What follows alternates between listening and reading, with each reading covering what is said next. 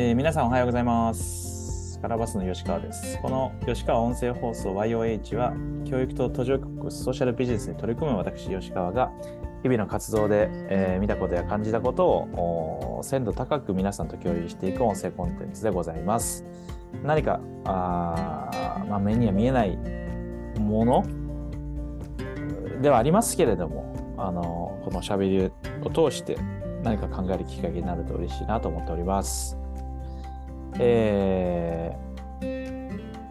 お知らせはですね、皆様、カラバスのインスタグラム、フ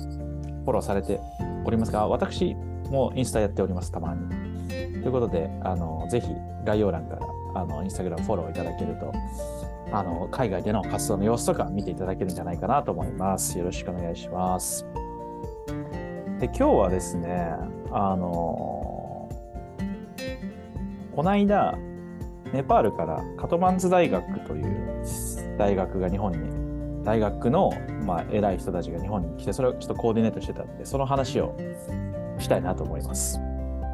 あの、1週間ぐらい来てまして、えーなんか大学行ったりとか、企業行ったりとか、日本の行政行ったりとか、市長さんに会ったりとか、いろんなことをしてきまして、えっと、してきました。で、カトマンズ大学っていうのは、なんか東京大学と慶応大学を足して2で割ったような大学になっておりまして、あの、100%の国立ではなくて、結構新しい、タイプのあの政府が設置してるんだけど、あの運営や経営はちゃんと大学が自立して行いなさいっていうタイプなんですね。なそれのまあ利点って、まあ、ちゃんとその政府とも連携して国にも寄与してたりあのそういう信頼性があるんですけど、まあ、だからといってああぐらかいて安住してるわけじゃなくて、えっと、より改革したりよりイノベーティブにやって取り組んでいくみたいな、まあ、だから人気だし学費も高いし優秀な学生もいてみたいな感じで、まあ、なかなか入るのが難しい大学がカトマンズ大学です。で、まあ、一方対比される、ね、海外での国立大学って基本的には学費が無料でそれなりに門戸が開かれていてあの日本の東大って本当にめちゃくちゃ頭いい人しか入れないっていうイメージあるけど海外のあの国立大学って基本的には多様で多くの人にあの学びの機会よっていうことなのでパトマンズ大に比べると入りやすいんですねネパールのトリプバン大学で国立大学、まあ、なのでそれぐらいネパールで一番入るのが難しい。あの大学がカトマンズ大学になっておりますということで、えー以前からあのネパールの発展に向けた 取り組みがなんかできないかっていうので相談を受けたり一緒にご飯食べながらやっておりましてあのちょっと説明があれですけどもそんなそんな大学がいるんですよね。で、まあ、日本に来てでカトマンズ大といろんなあの連携協定を結んで私 Facebook でもシェアしたんですよ。そうすると、まあ、ネパール人からもまあ日本の人からもすごいですねみたいななんかこういろいろ始まりますねみたいな、ねメッセージいただきまして、まあ、ありがたいなと思ってるんですけど、まあ、これ今日 YOH なんで喋りますとその協定結んだところで別になんて言うんですか。ね。えなんていうの。今日から友達になろうよみたいな。そうだね。まあなんても友達じゃないんだろうなんていうのもその何か大きな成果を成し遂げなんていうのかな。皆さんが思ってるよりも俺は多分ドライっていうか平常心っていうかそのまあそそれ自体にそんなに大きな意味はないっていう。ふうには思ってる。思ってます。そうじゃない？通過点的な感じ。なんかこれからに対してあこれが楽しみだなっていうよりはももっと淡々と受け入れてる受け止めてる感じ。必要な事務手続きみたいな。ああ、それは必要になるよね、みたいな。ね、そうそう。作業みたいな。そう、まあ、いろいろやるのにいろいろ連携したりいろいろやるときに、まあ、そういうの結んどいた方がいいよねみたいな。のでだから実際もす なんていうの？実際もすごい淡々としててもう内容もまあ、オッケーこれでいきましょうっつって。でチェックしてくれオッケーこれでっつってでちょっとどっかでサインして写真を撮りたいんだって言われた時に今回あの山口でお邪魔させてもらってる企業のおおしゃれなオフィスがあってそこでちょっとすいませんあの協定サインしたいんで会議室貸してくださいっつって5分5分借りてそこで人の会社であのやらせてもらってよし OK 終わったねみたいな感じで淡々ともちろんその、ね、大事なそのセレモニーに意味があるそそれをパブリックに公表することに意味がある時はそういうふうにやった方がいいと思うんだけど、まあ、今回は別にそういうわけでもないんで。まあそんな感じですね。まあで、えっと、なんかそれはそれなんですよ。で、えっと、でもじゃあなんでそれコーディネートしたり、何し何してて何が目的で、どう、何なのっていうのが、イメージつきにくかったたりするかもしれないですけど、えっと、これをちょっと端的には説明できないので、YOH 的に喋りますと、ベースは、その、短期的ななんかこう成果とかお金とかメリットみたいなものはもう手放してるっていうのが多分ベースで彼ら日本に初めて来たいし見たいし会いたいし感じてみたいみたいなその純粋なまあ学習意欲だったりあの成長意欲みたいなのがあるんですよね彼らが。で俺はまず純粋にそれに一緒にそそれに貢献もしたいしそれを一緒に楽しめたらいいなって思うし変なこと学ぶよりリアルな現実を学んだ方がいいなって思っててだからまずは純粋にそれを楽しんでるっていうのが多分ベース。なんかそっからじゃそれをどう続な何の仕事にするかとかさそれのお金どうすんのとかさはその次に考えてこれこれこれがなんか逆になるとなんかすごい違和感ある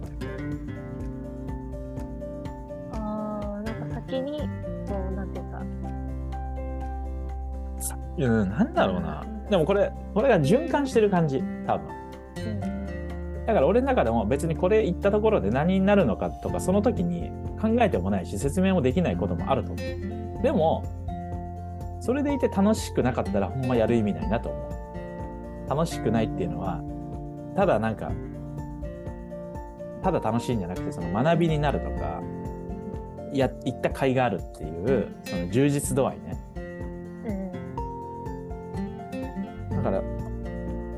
ざっくり言うと仕事でお金がかかったりお金が必要だったりするときにそ,、まあ、それを換金するっていうかそれがお金になるっていうレンジを多分広く取ってるのかな。ああ、決め、今、決めちゃうんじゃなく、決め切っちゃうんじゃなくて、そうそう。っていう感覚でいろんなとこ行ってますと。これが対カトマンズ大に対しての接し方。で、一方で、今回周南市ね、行ったんですけど、えっと、対、そのカラーバスと対日本の方々との関係性において、このカトマンズ大の人たちが来るっていうことが影響をもたらすわけです。特にその海外にあんま行ったことないとかあのそそういう時ってい行くの大変だけど来て会って話したらちょっとイメージ湧いたり熱量感じたりするんですよね。だから自分たちのが日頃発してるメッセージとか世界観をより感じてもらうために来てもらってるみたいなところもある。なんかそれはなんか武器武器としてっていうかカードとして、あのー力を借りてるみたいな感覚もある。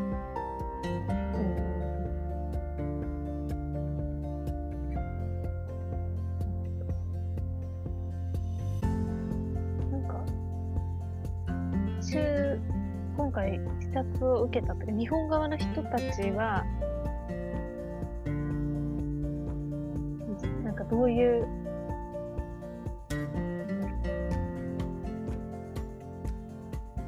どういう感想を。持ってたんだろうなっていうのが、感想ね。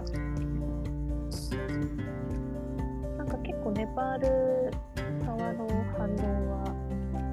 それこそカラーバスで投稿した Facebook にも引くほどリーチつきましたし、すごくいろんなコメントも寄せられてた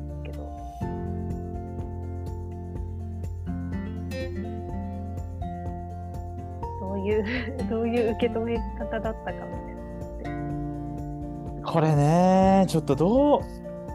なんて言おうかな。うーん、そうだよね。どういう、例えば、うーん、いや、これ難しいな。ちょっと2段階で説明する。その人たちがどう感じたかっていう話と、それに対して俺がどう捉えてるかっていう話がちょっとああるんですけど、まあ、ざっくり言うと、ネパールのみならず、アジアのリアルな実態とか、基本的には知らない。知らなくてもしょうがないと思うね。知らないからさ、わかんないのよ。うんで、来た、だからなんていうのかな。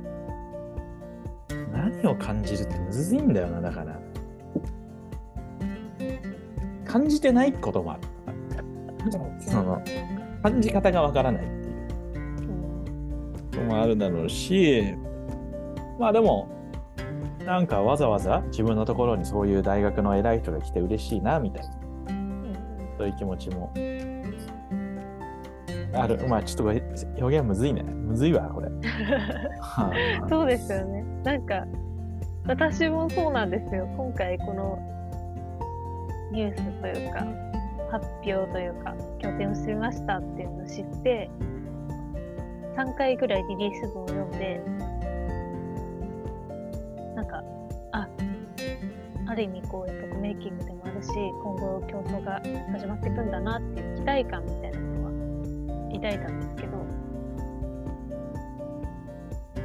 どう受け止めればいいのかなっていう迷いみたいなのもあったんですよ。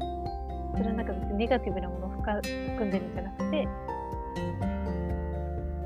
シンプルに、ななんだろう。ちょっと自分と離れてる感もあるし、自分がうまく伝えられてるか。でも、その中でも唯一なんか、ハッとさせられたのは、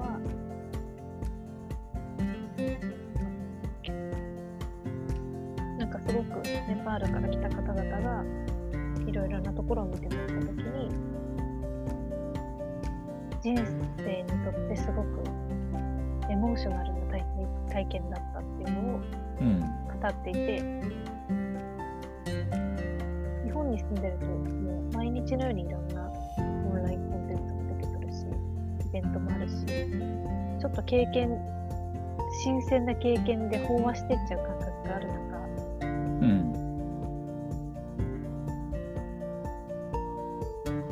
受け止め方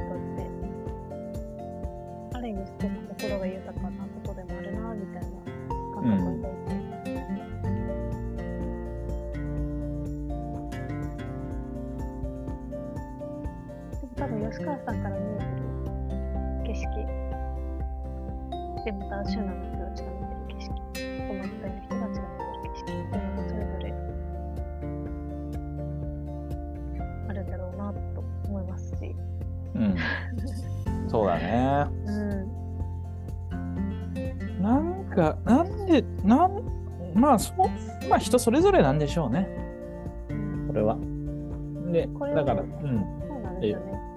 無理に方向性を合わせるっていうよりは、結局この後何を共同していくかっていうところを、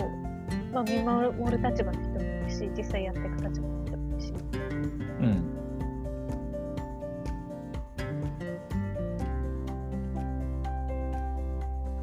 っていうこ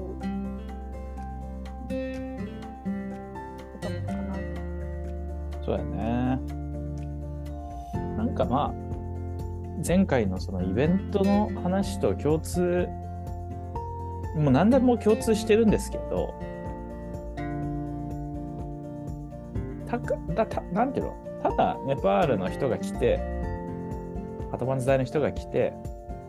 互いに話してつながって、共に考えてやっていきましょうっていうことだと思うの、純粋に。そそこに行きたい。うん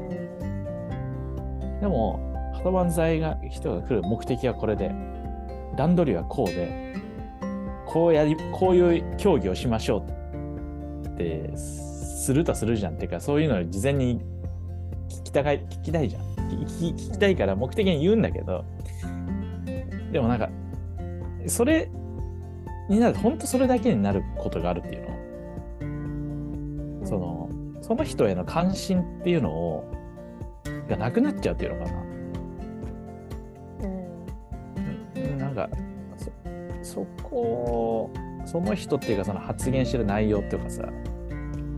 もちろん企業とか大学とかもさいろいろ説明してくれるわわけよ。ありがたいのこれはこれで。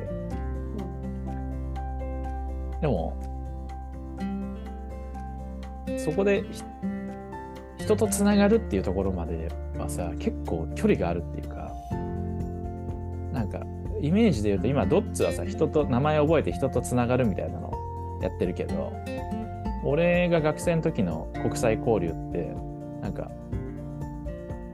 姉妹校のどこどこ高校が来校しましたみたいな。そのアメリカ人が来たみたいな。なんかそういうさそういう交流？なんかその時ってそのあアメリカ人ってこうなんだとかあアメリカ人って箸使わないなんかそういう風になるっていうの。人として見れないっていうの。うんだからなんて動物園行った時に猿を見て猿だって思うわけじゃん。うん。その一匹をなんとかと思わないみたいな。そそのそその感じになんかなってなるのかな？特に外国人だと。ああなるほど。なんか。確かに。一つジャンルみたいな。いやそうかもしれないですね。なアンコンシャスバイアス系です。なんか一個置いちゃうんですよね勝手に。うん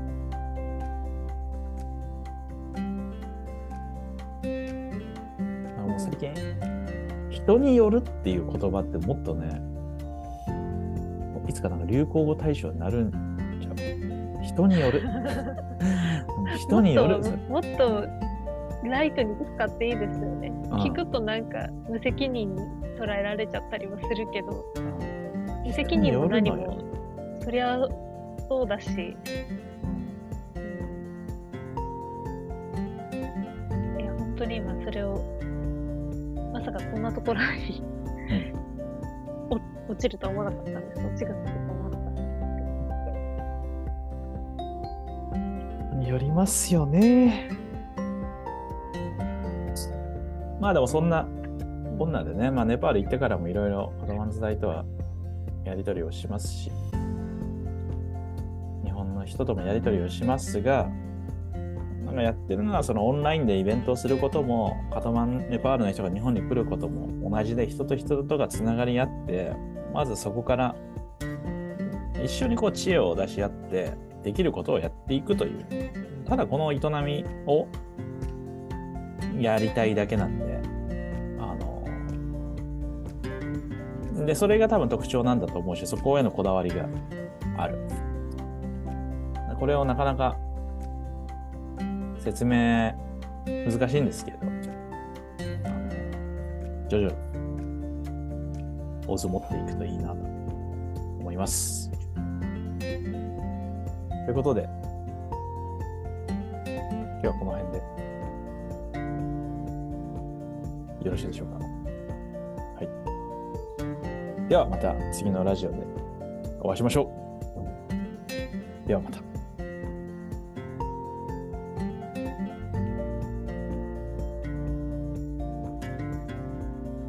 りがとうございました。